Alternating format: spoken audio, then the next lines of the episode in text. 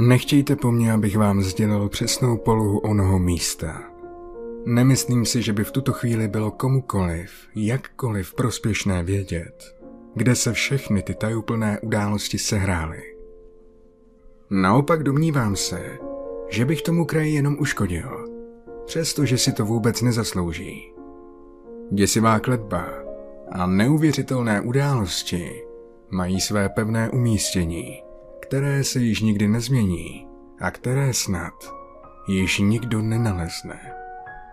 Nebudu tedy žádným způsobem specifikovat jména míst či lidí.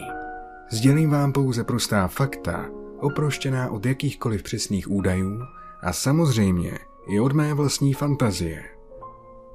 Původně jsem nechtěl nikomu ani slovem naznačit, že bych někdy prožil tu hrůzi plnou noc. Když jsem prchal pryč, věřil jsem, že je všemu konec. A naštěstí je tomu tak stále, protože při návštěvě onoho místa, ke kterému jsem se nedávno odhodlal, jsem si nevšiml čehokoliv podivného. Mlčel jsem plných 20 let. Je mi již přes 60. Ovšem, netrpím jakoukoliv ztrátou paměti. Samozřejmě všechny události postupně v našich vzpomínkách vyhasínají.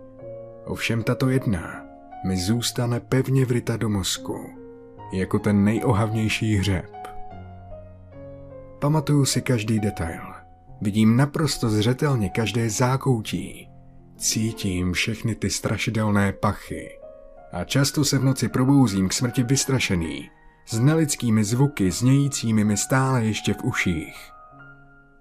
Ale uteklo již 20 let. Další náhody již neotřásly blízkostí sídla. A dozvěděl jsem se, že i tajemná zmizení místních obyvatel, která se nikdy nepodařily vysvětlit, ustala. To všechno bylo nepochybně dílem toho samého nepopsatelného magična, dříve obklupujícího, mnou za chvíli popisované místo. Škoda, že jsem se zdejšími starousedlíky nemluvil již tenkrát. Mohl jsem být všemu ušetřen. Vím, že jsem své tajemství dokázal zadržovat již velmi dlouho a věřím, že bych to svedl až do své smrti, která je, jak tuším, již velmi blízko. Ovšem jedním z důvodů, proč sepisuju tyto listy, je i fakt, že v tuto chvíli nemám sebe menší chuť vzít si své tajemství do hrobu. Domnívám se, že pokud sdělím celou příhodu více lidem, budu mít konečně pocit, že všechno je již definitivně pryč. Nebude pro mě tedy problémem o tom mluvit. Berte tento zápis jako jakousi spověď, mající chatrný smysl zbavit mojí mysl hrůzných zážitků, které se mi za celou dobu nepodařily zapomenout. Tenkrát jsem, jako ostatně celý život, pracoval pro muzeum specializující se na období počínající zhruba rokem 1700 a konče první světovou válkou. Mezi našimi exempláři jste mohli najít téměř všechno týkající se této doby. Ať už se jednalo o předměty denní potřeby, jako jsou lžíce, nože, psací potřeby, nebo o nábytek všech druhů, či staré knihy a spisy, to všechno bylo a je v tomto muzeu k nalezení. Jméno neuvádím, z důvodu výše popsaných. Nemám v žádném případě zájem o jakoukoliv možnost vystopování onoho místa. Mojí prací byla údržba rozsáhlé knihovny, která se den ode dne ještě více rozrůstala. Jsem historik a lingvista. Ovládám všechny hlavní jazyky v té době používané k psaní knih. Samozřejmě včetně jejich starých odlišností od moderních verzí. Vždy jsem cítil lásku k písemnostem a moje zaměstnání mě proto plně uspokojovalo. Studiem starých děl jsem tedy netrávil pouze pracovní dobu, ale i téměř veškerý volný čas. Několikrát se stalo, že naše instituce dostala nabídku rozšířit své zásoby o mimořádně velký příspěvek. Stejně tak tomu bylo i tehdy na jaře. Jeden z mých kolegů, vynikající restaurátor, Bůh ví kde, nyní bych měl spíše říci čert ví kde, narazil na zmínky o starém domě v lesích poblíž malé vesnice. Po jeho první náštěvě pro nás velmi zajímavého objektu z něho srčelo nadšení a všem nám barvitě popisoval, jaké bohatství dům obsahuje. Když se bavil se starostou vesnice o případné koupi celého vybavení sídla, setkal jsem nejprve s neočekávaným překvapením, ale poté naopak s nabídkou velmi výhodné, skoro až směšné nízké ceny za okamžité odkoupení majetku, pokud se ovšem sami postaráme o jeho odvoz. Když byly vyřízené všechny potřebné formality, vykonal restaurátor ještě několik návštěv starého sídla, aby pořídil fotografie a sepsal v hrubých rysech obsah domu.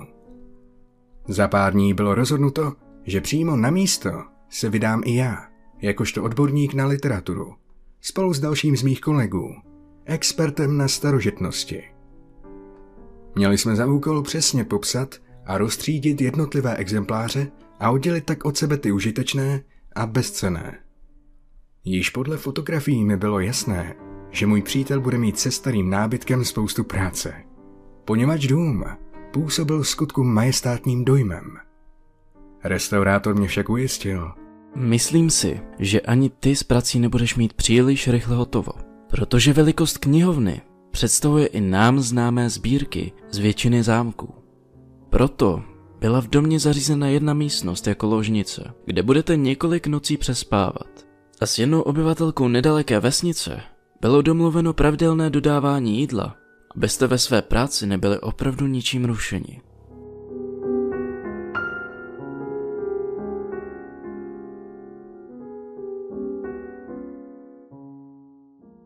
Odjeli jsme tři. Spolu se mnou a starožitníkem ještě restaurátor – protože veškeré potřebné vybavení bychom dva neunesli. Mimo oblečení a dalších běžných předmětů jsem měl zavazadla s vědeckými pojednáními o starých spisech, samé vysoce odborné encyklopedie, několik lahviček s chemikáliemi, zabraňujícímu rozpadu starých stránek a působících proti dalším nežádoucím vlivům času a další pomůcky pro má studia. Kolega na tom byl podobně.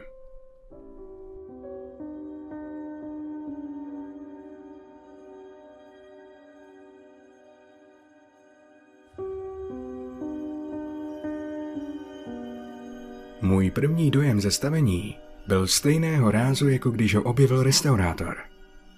Tyčilo se vysoko mezi stromy, dvě patra včetně přízemí. Avšak více než výška mě na takovém domu uprostřed lesů zarazila rozlehlost. Stoje před vchodem. Vzdaloval se mi na každou stranu dobrých 25 metrů. Široký byl alespoň 30. Byl vyveden celý z černých kamenů. Z dálky jsme mohli pozorovat, že i střecha je spíše černá, místy přicházející v šedou.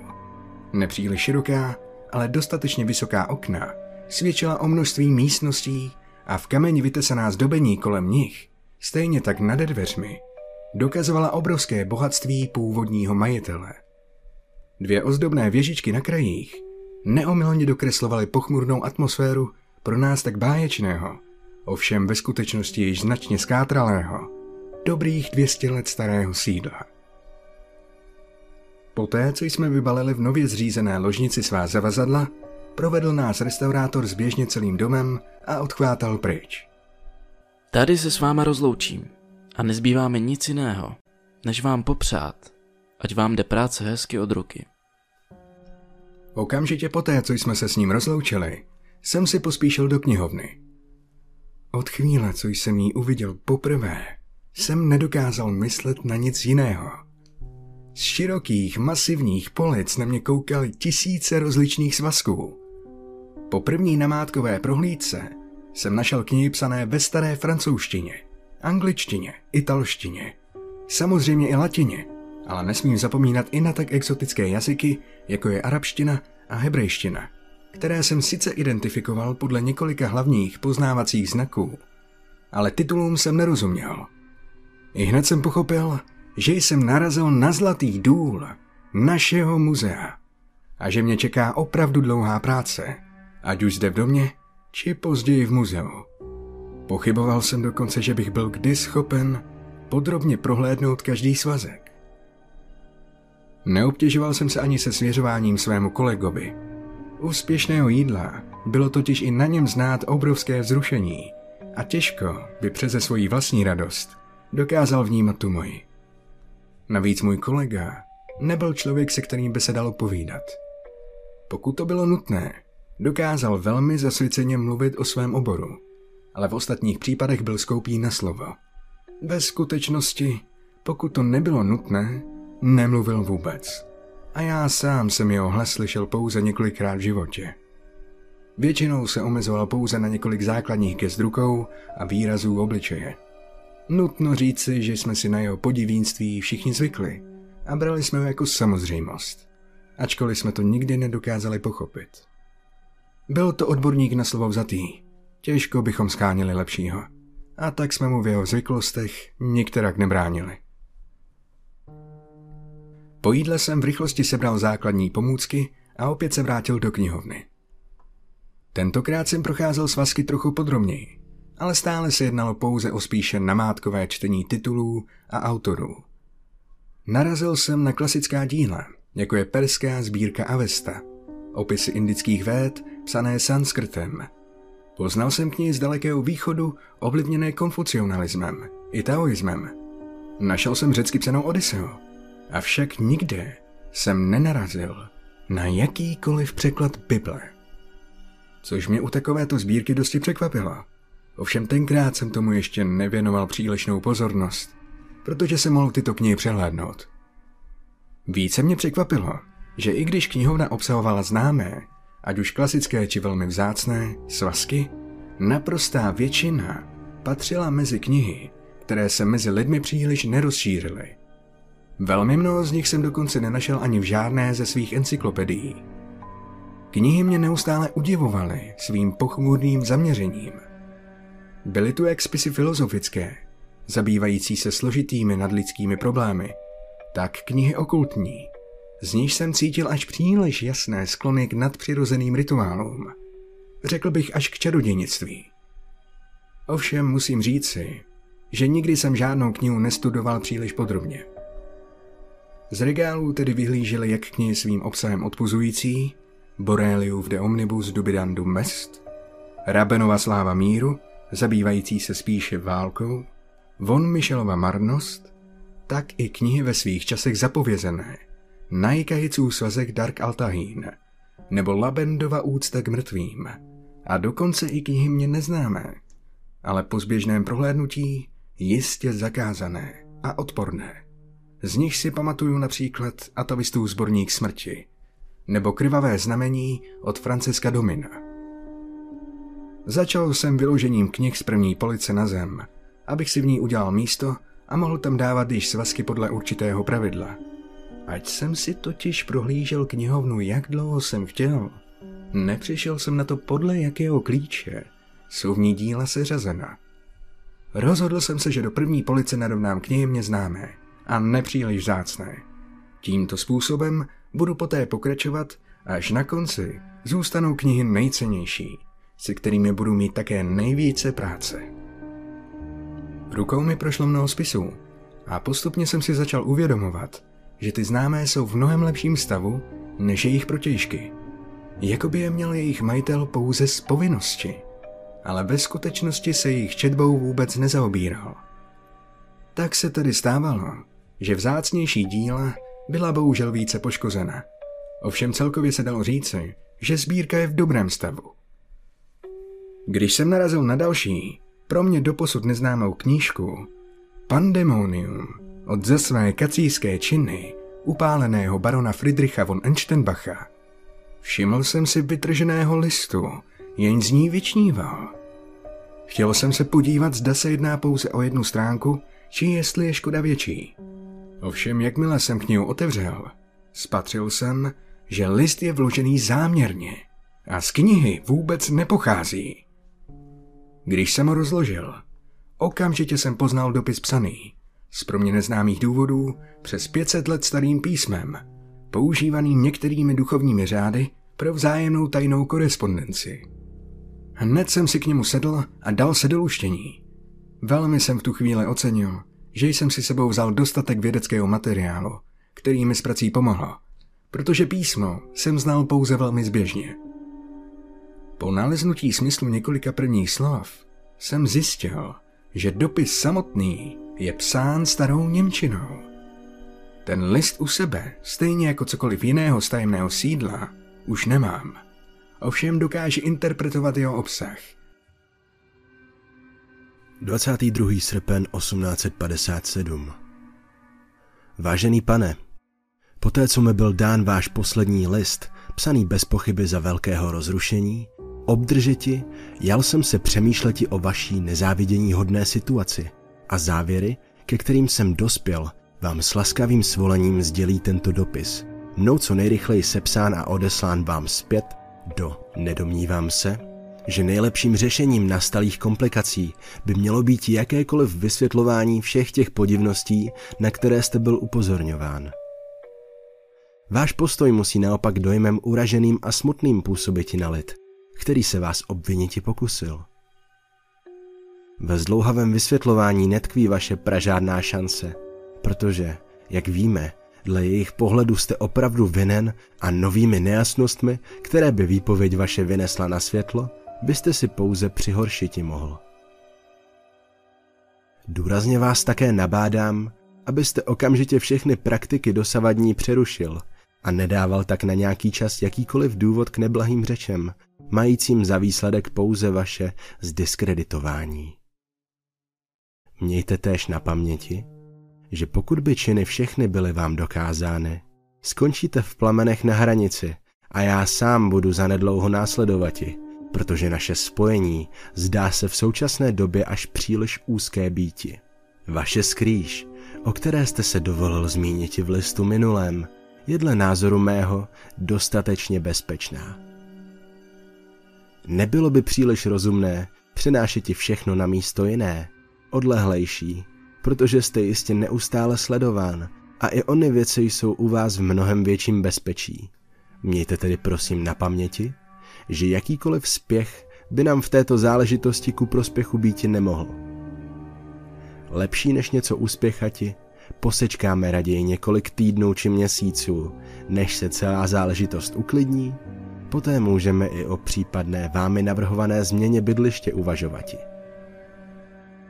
Zatím tedy se trvejte v klidu a pamatujte, že jsem myslí s vámi.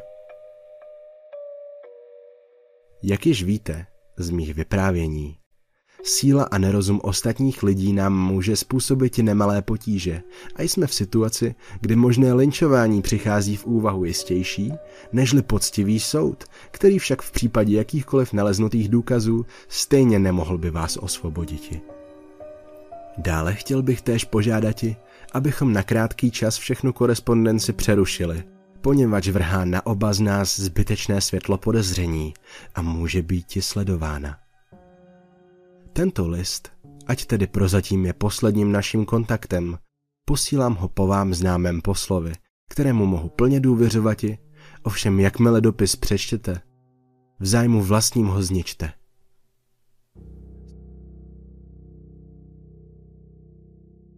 Psaní mě přesvědčilo o tom, že v vlastním sídle bydlel člověk mající velké problémy se zákonem. Dopis bohužel nepsal o žádném konkrétním prohřešku. Ovšem, když jsem viděl kolem sebe všechny ty zakázané spisy, uměl jsem si stručnou představu udělat. Jediné, co mi vrtalo hlavou, bylo, že dopis nebyl zničen. Vzhledem k jeho založení do knih si myslím, dá předpokládat, že byl svému adresátovi doručen. Ovšem stále nechápu, proč ho majitel domu vlastně ponechal tak, jak je. Napadla mě sice myšlenka na vydírání jeho pisatele, ovšem tím by usvědčil i sám sebe. Proto mi nepřicházela tato možnost úvahu. Rozhodl jsem se, že s tímto objevem už za kolegou půjdu. Byl zrovna v naší ložnici a zkoušel zachoval zde přítomné skříně, která byla novějšího data. Ovšem přesto, dle mého názoru, domu závhodná. Rád bych, aby si poslechl tenhle dopis. Našel jsem ho založený v jedné z knih a vypovídá dost hodně o zdejším pánovi. Určitě to nebyl žádný lidumil. Když jsem mu dočetl psaní, chvíli pokyvoval hlavou a tvářil se udiveně, ale potom vstal a pokrčil rameny. Zvědavost ve mně ukrytá nechtěla dopis jednoduše odbít, ale plně vysvětlit. Kolega si to všimnul. A tak, aby mě rozptýlil, došel až k nástěným hodinám. Ukazovali 10 hodin, což byl čas samozřejmě špatný. V tu chvíli bylo asi 7 večer. Přítel otevřel jejich skřínku. Byly prázdné. Strojek někdo odnesl. Patrně se mu hodil do jiných hodin. Starožitník si to všimnul už dříve. Nyní mi krabičku ukazoval a usmíval se u toho. Taky jsem se zasmál. Ale na dopis jsem přesto nezapomněl. Po skromném jídle jsem se vrátil do knihovny a pokračoval ve třídění knih, když přiznávám, že hlavně jsem se těšil, jestli ještě nenaleznu nějaký dopis. Moje snaha ovšem zůstala neoceněna. V práci jsem moc dlouho nepokračoval, protože v lese se velmi rychle setmělo. Na elektrické osvětlení nebylo v domě ani pomyšlení, a tak jsem se vydal do našeho pokoje pro nějakou svítilnu. Byl jsem unaven po cestě, i po první práci, ale knihovna mě tak uchvátila, že jsem byl rozhodnut pokračovat dlouho do noci. Knihovna se nacházela v prvním patře domu, stejně jako naše ložnice. Vedla tu široká chodba ve tvaru písmena U. V jejímž jednom konci byla právě knihovna a poblíž druhého konce se nacházel pokoj na naše ubytování. Dále tu bylo mnoho dalších dveří do různých pokojů, které však byly spíše v okruhu zájmů mého kolegy, než mě samotného. Ve středu onoho pomysleného písmena U se potom nacházely schody do přízemí, naproti kterým byly nízké dveře zakrývající staré dřevěné schodiště do podkroví. Právě když jsem toto místo míjel, ozval se ze zdola hrozivý výkřik.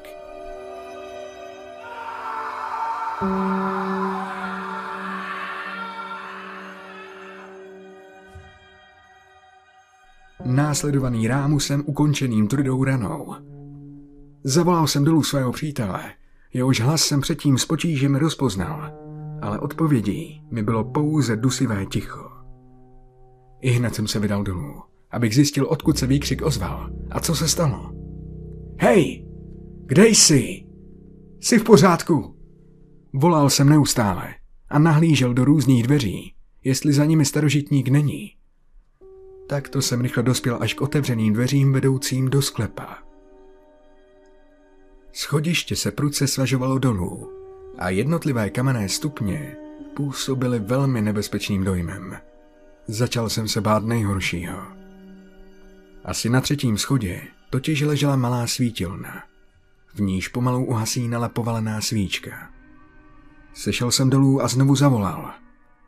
Ale nikdo mi neodpověděl. Ve sklepě byla naprostá temnota.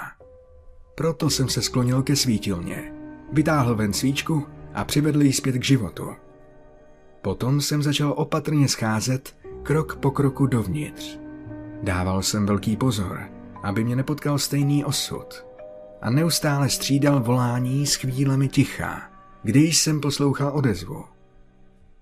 Schodiště s nízkým stropem, kvůli kterému jsem se musel dosklánět, mělo alespoň 30 stupňů, což bylo množství, které bych nikdy neodhadoval. Jakékoliv přemýšlení nad jeho délkou však nepřicházelo v úvahu, protože dole mě čekal šokující obraz, kterého jsem se velmi bál. Kolega ležel na zádech, ruce roztažené, jednu nohu skřivenou v nemožném úhlu pod tělem, druhou na prvním schodě. Po čele mu stékal pramínek krve a šaty měl špinavé a potrhané. Na okamžik mi vysvětla jiskerka naděje, když jsem si povšimnul, že slabě oddechuje. Kamaráde, co je ti? Sklonil jsem se k němu a uchopil jeho obličej do rukou. Otevřel oči. Místo výrazu bolesti, který jsem očekával, se vynořila grimasa nesnesitelného strachu. Nechápal jsem, co se stalo, ale když jsem vzadu na hlavě ucítil vlasy promočené krví, bylo mi jasné, že je pro něho již pozdě. Vydrž, budeš v pořádku, řekl jsem přesto a povzbudivě se usmál. V tu chvíli kolega promluvil. Jeho řeč byla neočekávaně hlasitá, ale objevovaly se v ní stále větší mezery. Udivilo mě, že chce ještě mluvit. Čekal bych spíše jeden z jeho vše vypovídajících výrazů, ale teď již víme, že měl na srdci něco velmi důležitého. Já už nevydržím. Pro mě je to konec. Ale ty musíš, ty musíš zmizet. Okamžitě odtud zmiz. Zmizet, co blázníš? Musím tě dostat ven. Namítl jsem, i když to muselo působit dost slabě, protože kdybych ho chtěl vytáhnout, už bych dávno začal. Neptej se na nic. Zmiz odsud a nevracej se. Tady není nic pro naše muzeum. Nic, rozumíš? Je to moje poslední přání, tak... Tak ho k sakru splň. Ale, ale proč? Nechtějí to vědět.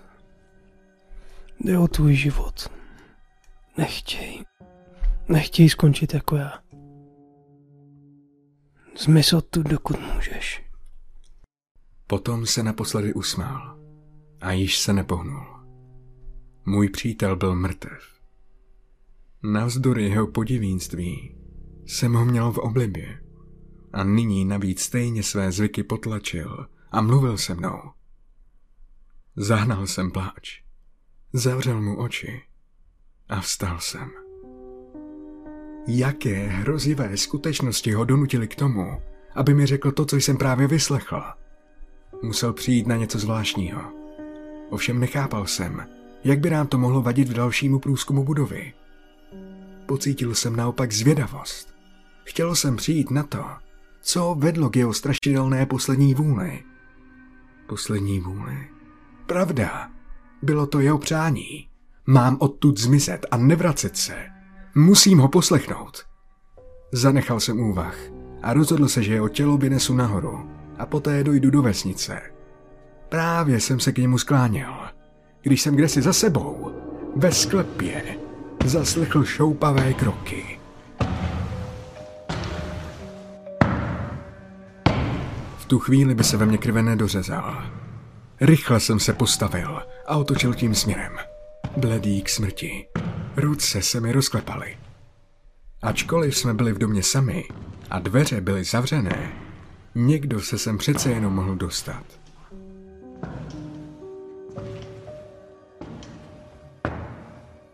Kroky ve mně přesto vyvolaly zděšený strach.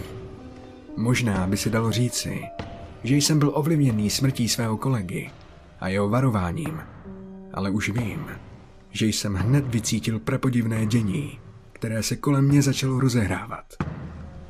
Kroky se neustále blížily a já začal pocitovat přímo panický strach. Chtělo se mi hned běžet pryč a nikdy se již opravdu nevrátit. Ale nohy mi jakoby přirostly k zemi a já se nedokázal pohnout.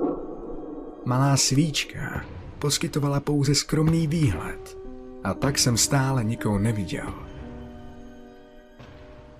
Celé čekání trvalo sotva pár vteřin, ale přesto mám tu chvíli v paměti jako dlouhé hodiny beznadějného děsu a nejistoty. Stál jsem naprosto nehybně nad zesnulým přítelem, pravou ruku se svíčkou nataženou dopředu, v očekávání toho nejhoršího. Mohl to být nějaký muž, vrah, který schodil dolů ze schodů mého kolegu, jenže v mé mysli řádili mnohem děsivější, nevysvětlitelné zmatené obrazy jakéhosi nadlidského zla. Proti němuž nemám pražádnou šanci.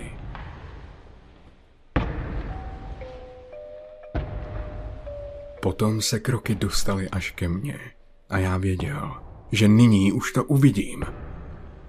Teprve v tu chvíli se mi vrátila trochu zdravého rozumu a já se rozhledl kolem, zdali bych nemohl něco použít na svoji obranu. Pár kroků přede mnou byla přesně na hranici světla a temnoty ve stojanu na zdi stará louč. Ovšem nevítaný návštěvník k ní byl již mnohem blíže. Kroky postupovaly stále stejným neměným tempem, nahánějícím hrůzu až do morku kostí. Jejich dutá ozvěna se zvláštně hlasitě rozléhala všude okolo, což se při rozhovoru s přítelem nedělo. V tu chvíli se člověk dostal až do místa, odkud se mu musel vidět. Jenže můj vyděšený zrak stále nic nerozlišil od husté temnoty a myotavého světla svíce. Přesto jsem ze zvuku šlépění dostal jasný signál, že postava je již velmi blízko. Nepředstavitelný úděs mi vystřelil od srdce až do mozku, když se kroky zastavily těsně přede mnou.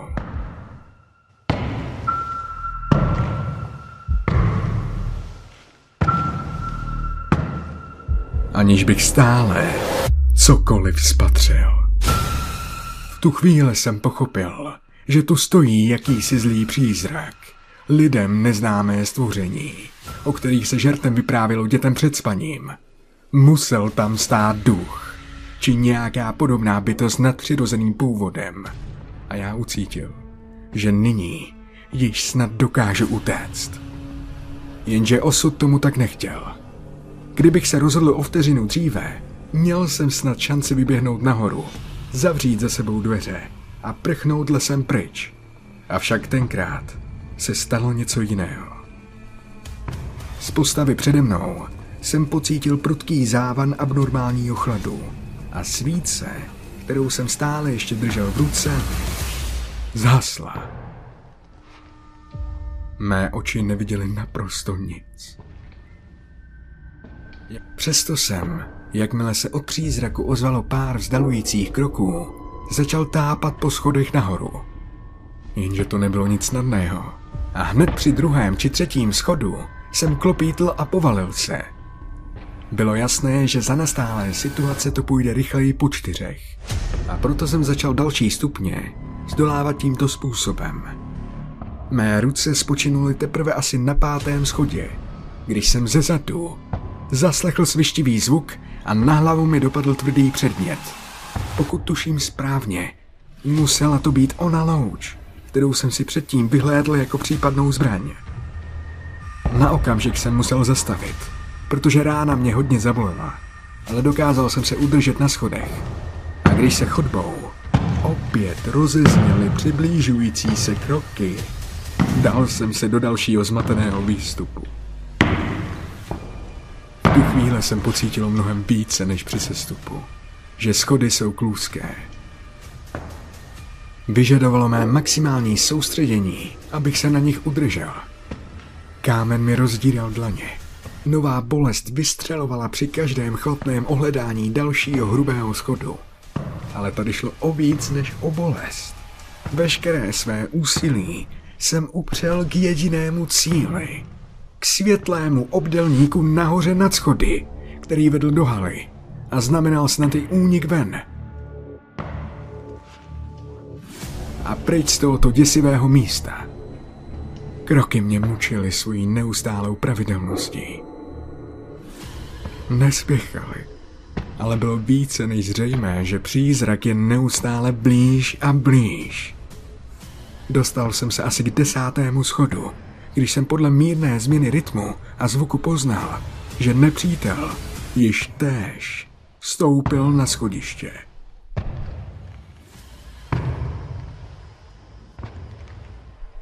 Stupně začaly pod mým tělem ubíhat ještě o něco rychleji, ale světlo z haly se mi zdálo stále příliš daleko.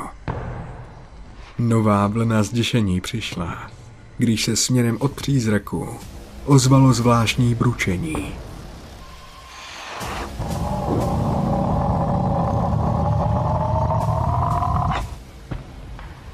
Vzdáleně to připomínalo jakousi píseň, popěvek, ale hlas, který ten zvuk vydával, byl mrazivý a nelidský.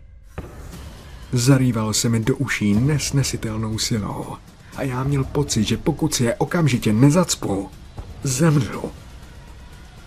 Nenechal jsem se však donutit k tomu, abych zastavil a neustále jsem pokračoval.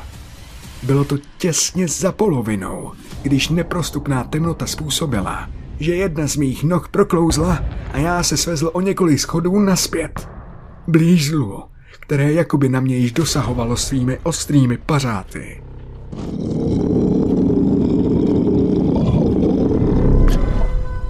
Opět jsem vystřelil, snad ještě rychleji, k horním dveřím, ale cítil jsem, že ne únava, ale strach mi ubírá síly a vzdálenost dělící mě od ducha je tak stále kratší. Mohl se pode mnou nacházet asi 20. schod. Byl jsem tedy ve dvou třetinách, když se kroky ozývaly již těsně za mnou. Nevydržel jsem ten obrovský tlak a začal křičet, abych alespoň částečně přehlušil hrůznou melodii a nepřestávající kroky. Brzy mi však nedocházel dech a já se opět odnočil, abych kroky slyšel již těsně vedle sebe. V tu chvíli jsem čekal smrtelnou ránu. Ovšem stále jsem nezastavoval. Dokonce jsem se již mohl postavit, protože světlo dostatečně osvětlovalo schodiště. To něco bylo těsně za mnou, když jsem se dal do běhu. Začal jsem mít hrůzné tušení a moje jediná šance byla dostat se okamžitě ke dveřím.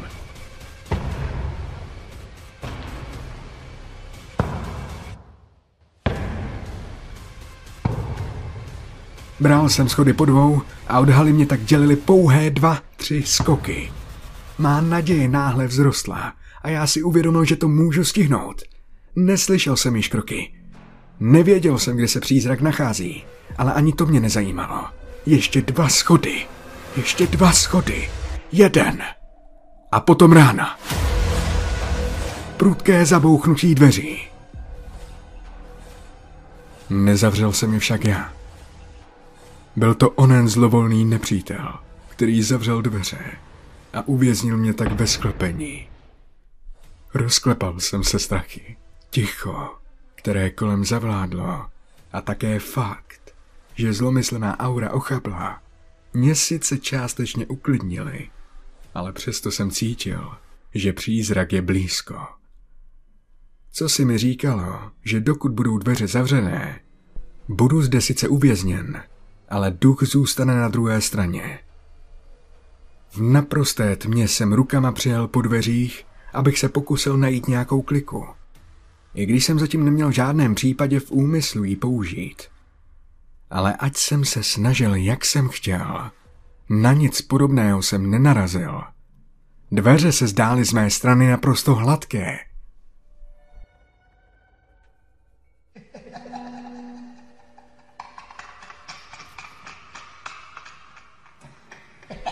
Po tomto zjištění se spoza nich ozval hluboký, krutý smích o ním nepřirozeným hlasem. A mně se udělalo špatně. Omdlel jsem.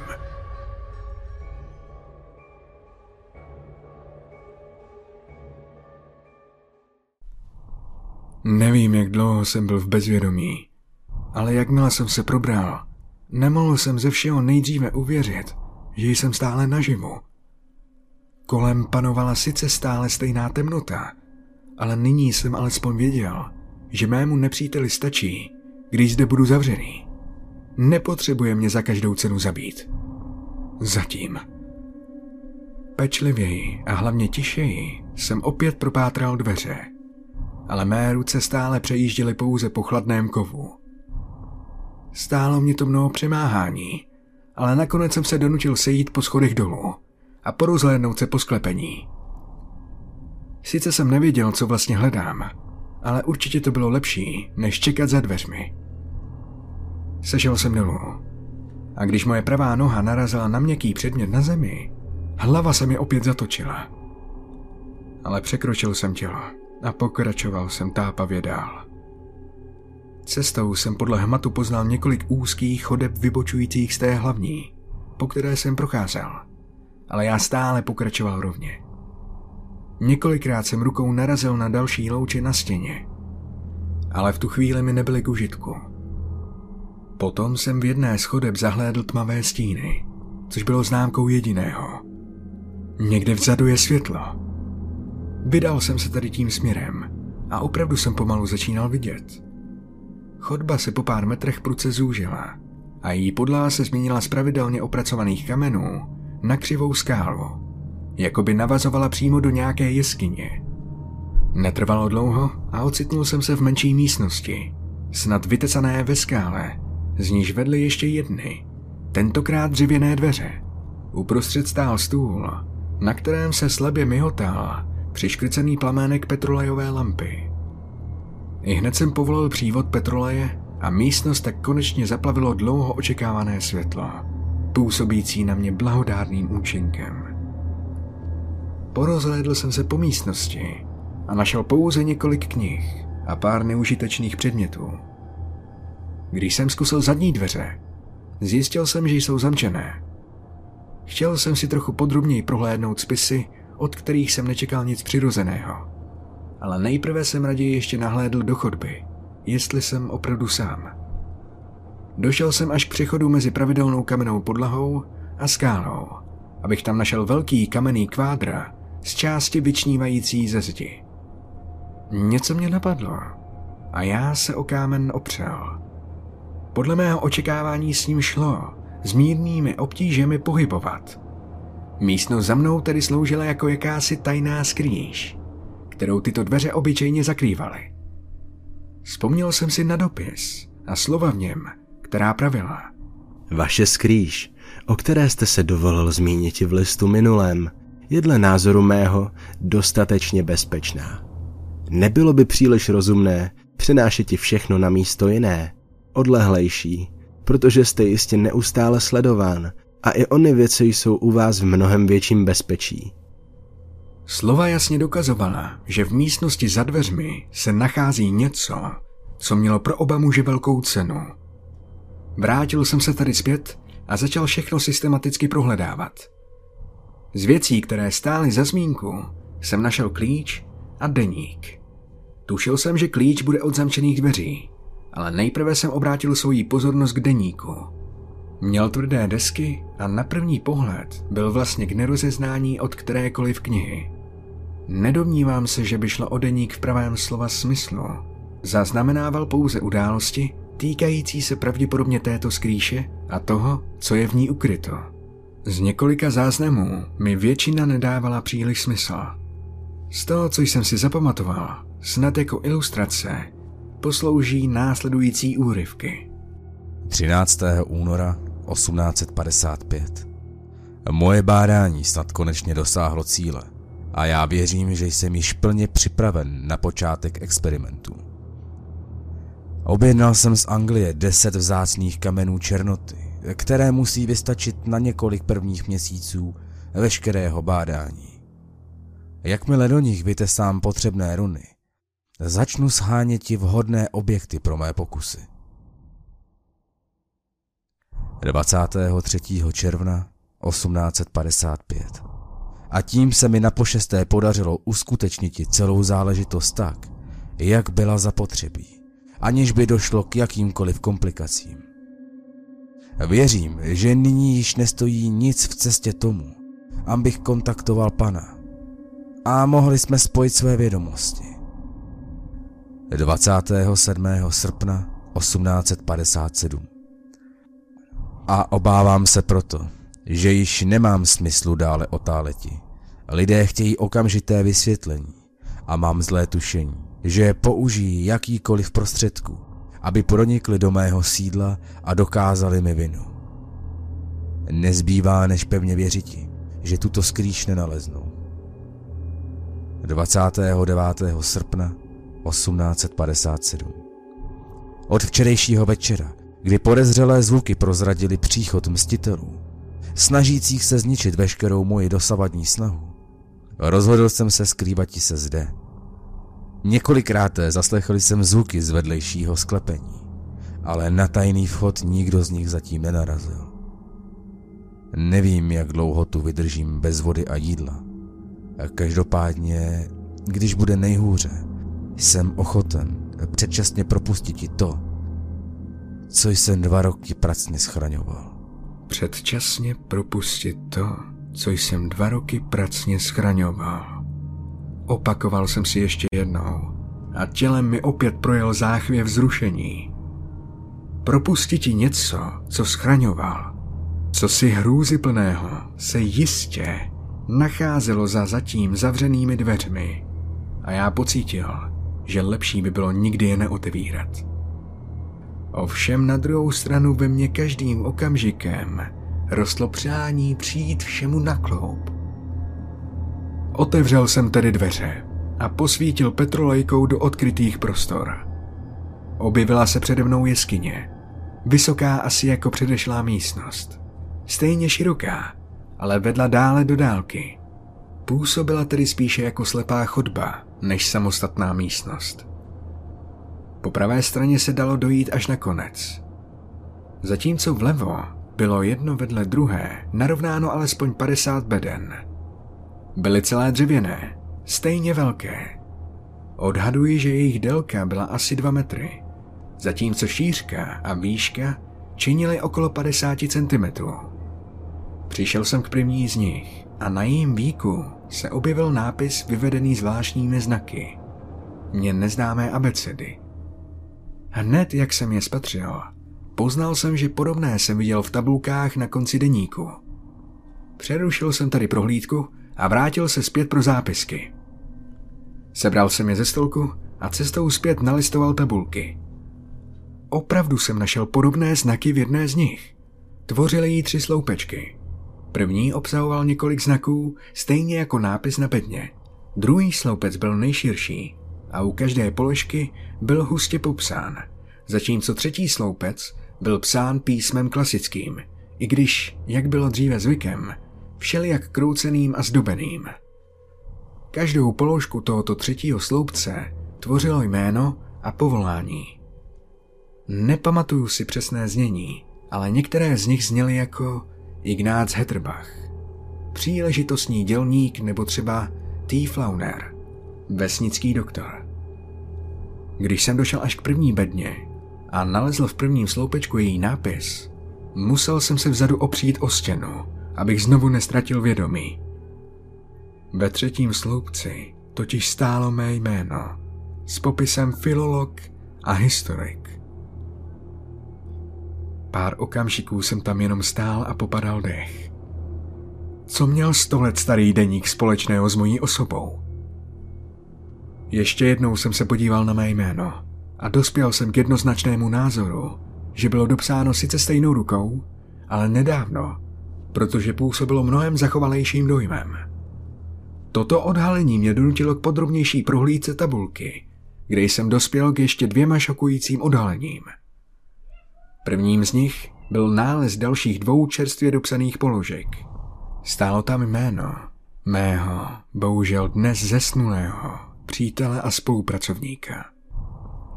Další bylo pro mě neznámé. Jednalo se o nějakou ženu. Když jsem na tou osobou však přemýšlel, vybavila se mi mlhavá vzpomínka, že bych o ní asi měl něco vědět. Došlo mi to až později.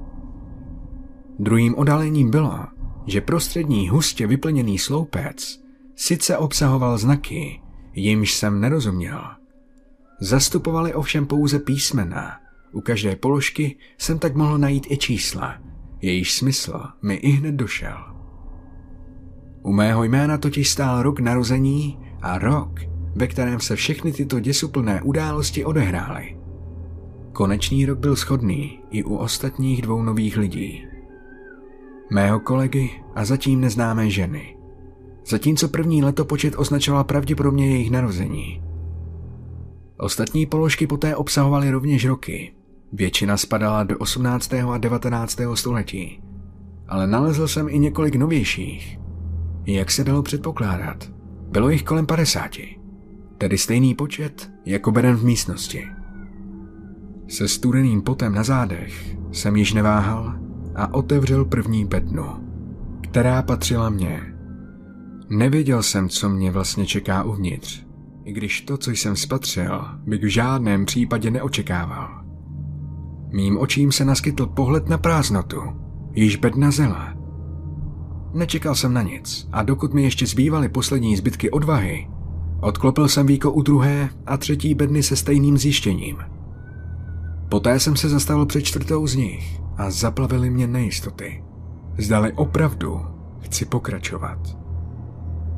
Přece nemohou být všechny bedny prázdné.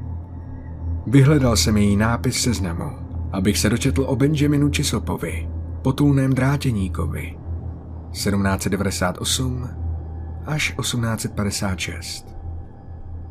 S velkým zapřením jsem se nakonec sklonil i ke čtvrté bedně. Zavřel oči a odklopil víko. Do nosu mě udeřil pach.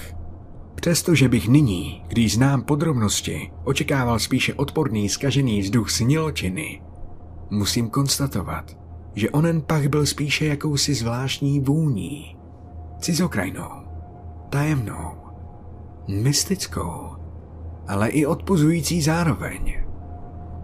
Otevřel jsem oči a již po několikáté ten den se mi málem podlomily nohy. Začínalo toho na mě být moc a já cítil, že se o mě začíná pokoušet nějaká srdeční nevolnost. V bedně totiž ležela mrtvola Benjamina Chisopa. Co si mě však přinutilo, abych výkon nepřiklopil zpět. Nýbrž ho položil stranou. Nikdy jsem neměl strach z mrtvých, i když je pravda, že jsem žádného z nich do dnešního dne neviděl zblízka. U tohoto tvora jsem se však nebál jeho samotného, jako spíš tajemství, které ho obklopovalo.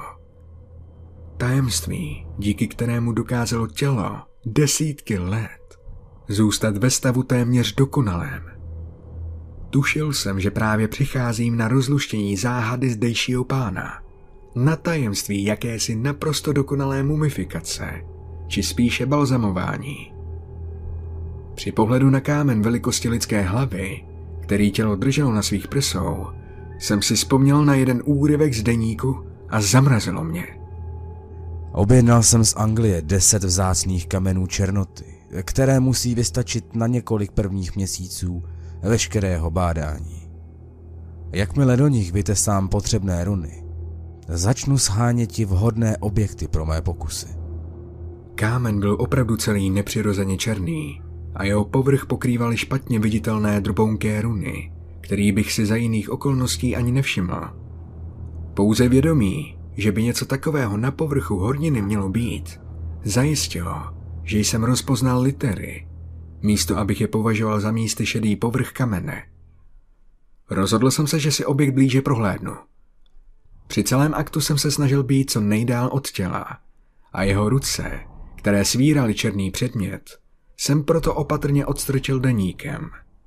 Poté jsem se pomalu sehnul pro samotný kámen. Ovšem nepodařilo se mi s ním ani hnout. Čekal jsem, že bude možná těžký, ale takto nepřirozenou váhu nemá žádná lidstvu běžná známá hornina. Vypadalo to, jako by byl kámen k tělu, bedně a celé skále pevně přirostlý. Sehnul jsem se tedy znovu a pokusil se kámen s vypětím všech sil nadzdvihnout. Když se i můj druhý pokus setkal s nezdarem, řekl jsem si, že ho alespoň zkusím povalit na jeden bok rakve, abych ho spatřil i z druhé strany. Vlastně nevím, co mě tenkrát vedlo k takovému jednání. Začínal jsem mít asi stále větší jasno v tom, co se tu dělo. Hlavně okolo roku 1855. A chtěl jsem si jenom objasnit poslední detaily. V těch chvílích jsem snad úplně zapomněl na mé předchozí nevysvětlitelné setkání s neviditelným přízrakem. A nehledal jsem v celé záležitosti nic nadpřirozeného. Pokud tedy mohu 50 rakví s až 100 let starými a přesto zachovalými těly považovat za přirozenou věc. Při mém snažení jsem se pokusil zapřít počáteční odpor k tělu a kámen jsem tedy svíral oběma rukama, zatímco jsem byl celý skloněn na drakví tváří v tvář k tělu. Když jsem se s těžkým předmětem opět nehnul, uvědomil jsem si to a zděšeně jsem se narovnal. Mimo děk jsem pohlédl na mrtvého a spatřil, že má otevřené oči. Pokusil jsem se to připsat mé dnešní pochopitelné únavě a zdejšímu šeru. Zavřel jsem tedy oči. Protřepal hlavu a znova se podíval. Jenže tentokrát již Čisob zíral unavenýma očima přímo na mě. Neprchl jsem pryč a nezavřel za sebou dveře. Místo toho jsem popadl víko a pokusil se rakev rychle přikrýt a nechat polomrtvého svému hrůznému osudu. Ale během mého počínání se z jeho úst vydral syčivý zvuk a zdánlivě zesnulé paže vystřelili proti mým a uchopili mě ze zápěstí. Víko od bedny mi okamžitě spadlo a já, šílený strachem, vykřikla.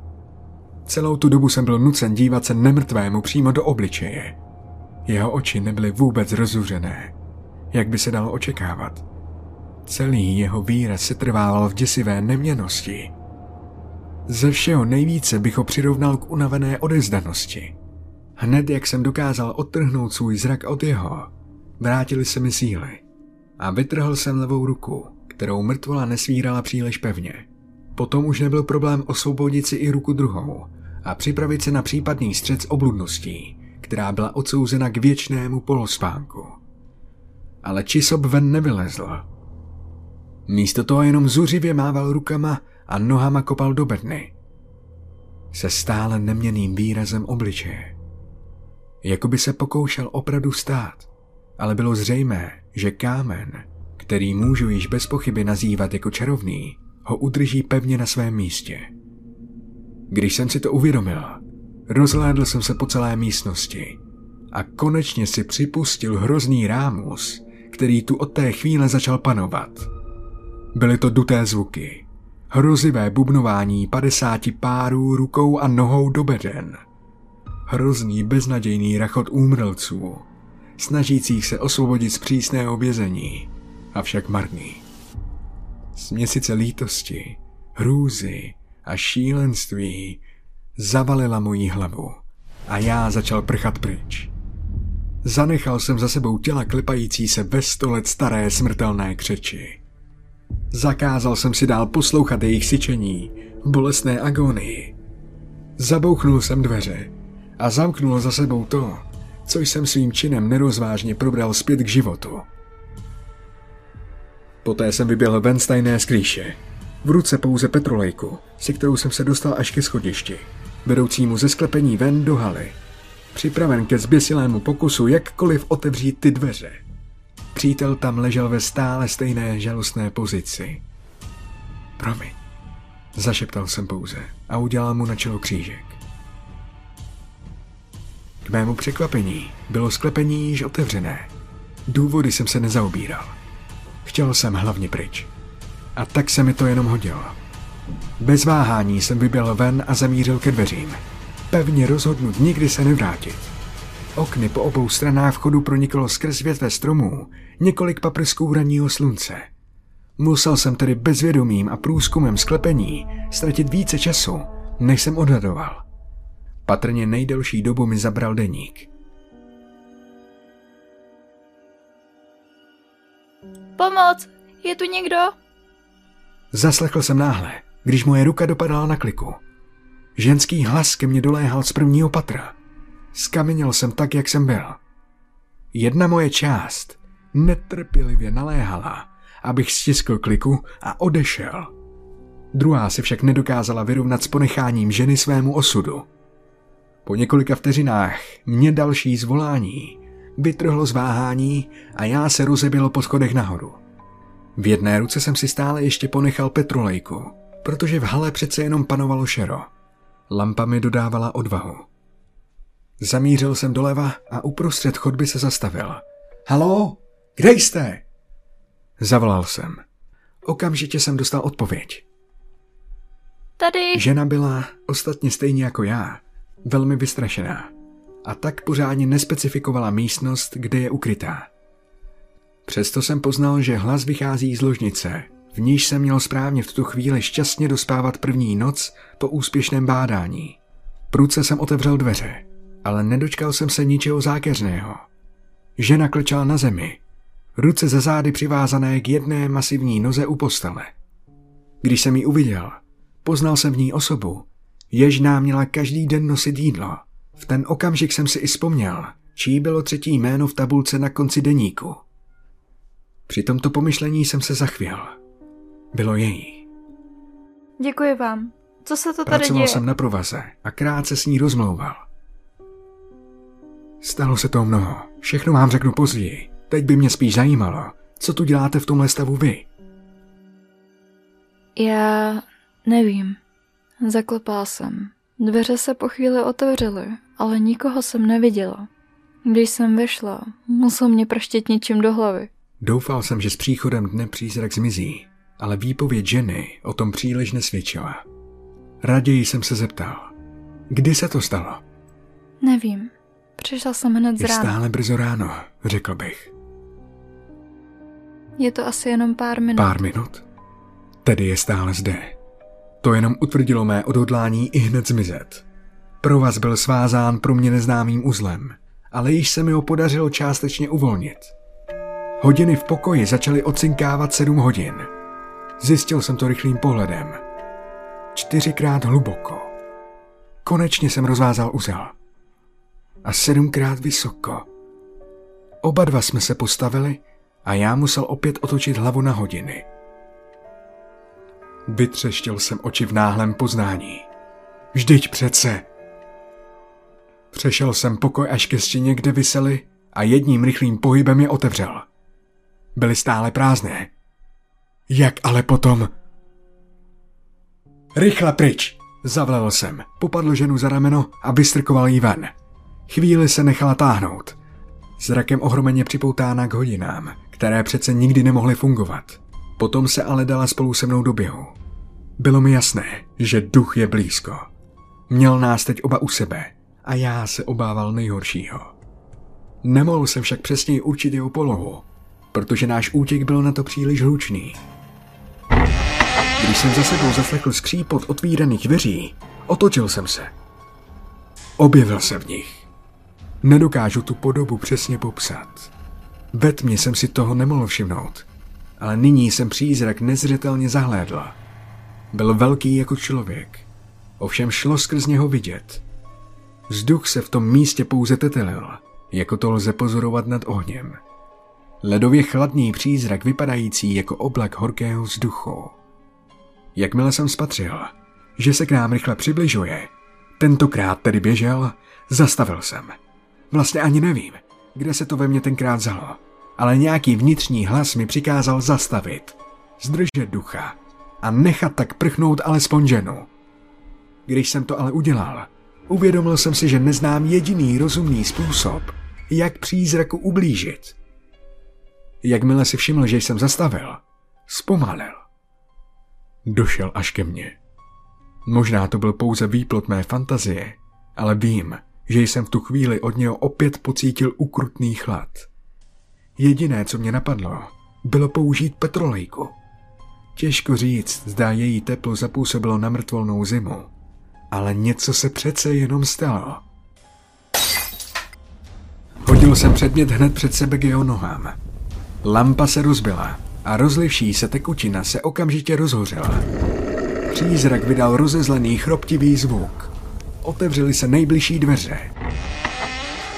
A on v nich zmizel. Obešel jsem rozrůstající se plameny a nahlédl dovnitř. Okno bylo otevřené. Víc jsem nespatřil a ani spatřit nechtěl. Zabouchl jsem, přeskočil oheň a utíkal dolů. V půli schodů se zvenčí ozval štěkot. Došlo mi, že žena si sebou vzala psa, který právě zavětřil nebezpečí. Přízrak se tedy patrně dostal oknem ven a nyní je ohrožoval. Když jsem se tam dostal, spatřil jsem nejprve pouze psa, který zuřivě dorážel na zeď. Tam jsem po chvíli rozeznal skrčenou siluetu tetelícího se vzduchu. Zůstal jsem v bezpečné vzdálenosti a pozoroval, jak duch před zvířetem ustupuje. Na chování tajemného zjevení jsem si povšiml, mimo strachu před psem, ještě jedné zvláštnosti. Byl celý skrčený a zdálo se, že je stále hůře pozorovatelný. Odtušil jsem, že mu vadí denní světlo. Buď to, anebo se mu nedostávalo dostatek sil, pokud byl mimo dům. O tom svědčila i skutečnost, že se pokoušel dostat ke vchodovým dveřím. Ovšem pes ho držel v šachu. Napadla mě spasná myšlenka. Proti svému předchozímu rozhodnutí jsem vešel zpátky do domu. Vběl jsem do nejbližší místnosti a popadl kobereček, překrývající část podlahy. Když jsem ho vynesl nahoru, podle očekávání zde jí zuřil oheň. Nechal jsem látku chytnout. A v přízemí jsem s ní potom oběhl několik míst a založil požár i tam. Zbytek hořícího koberce jsem hodil před vchod a přisunul tam i stůl. Potom jsem se z pekla dostal pryč. Pes zde již jenom vrčel na mlhavou siluetu, krčící se u země.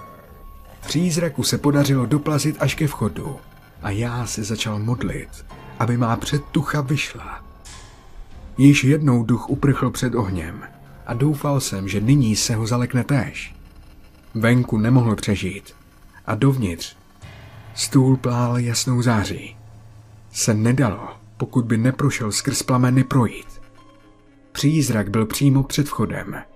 Narovnal se v hrozivém poznání a opět jsem zaslechl, tentokrát mnohem hlasitější, chrčivý zvuk.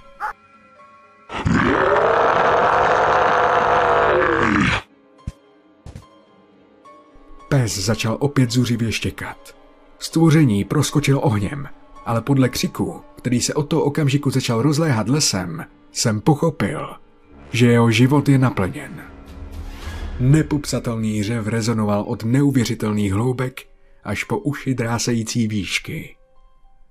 Pes začal stejně jako já ustupovat od budovy. Rozhlédl jsem se po ženě, ovšem nikde nebyla. Došel jsem k názoru, že již mnohem dříve prchla do vesnice. Ale později jsem se dozvěděl něco jiného. Nikdy se nevrátila. Nikdo ji od té doby neviděl. Nevím, jaký byl její osud. Snad jí ještě než pes přispěchal na pomoc, přízrak dostihl. Možná zůstala v domě. A ani bych se nedivil, kdyby zešílela vlivem všech událostí a její život skončil zbytečně někde uprostřed lesu.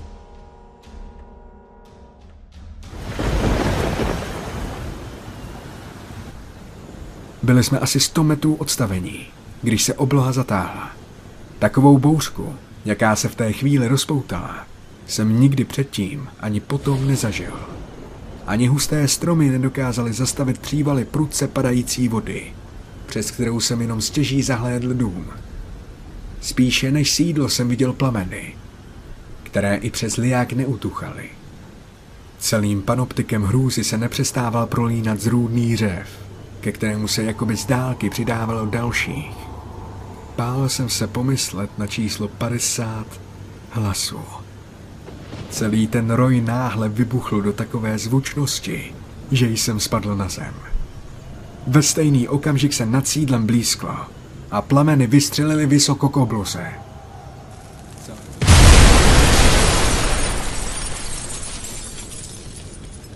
Celé stavení v jedné setině sekundy explodovalo temnou silou a bouřka v tom místě nabrala mnohem většího spádu. Duch byl asi právě v té chvíli konečně poražen a odvlečen do cizích sfér. Dnes jsem přesvědčen, že se jednalo o bývalého pána sídla, jenž byl za své skutky krutě zavražděn a odsouzen ke stoletému položivotu uprostřed chátrajících zdí. Potom se mi již ruiny ztratily z očí a já se dál neohlížel. Knihovna s nespočtem vzácných svazků, tajemná hrobka zlého přízraku, odpudivé pohřebiště 50 nikdy ve skutečnosti nezemřelých lidí, smutné místo odpočinku mého přítele a hrozivý svědek mnoha pohnutých lidských osudů již nikdy neexistovaly. Ve vesnici jsem tvrdil, že gránu vypukl z mě neznámé příčiny požár, před kterým jsem jenom stěží uprchl. Přijali to tvrzení s úlevou. Vrátil jsem se tam za 20 protrpěných let. Přesné místo jsem nenašel. A byl jsem tomu rád.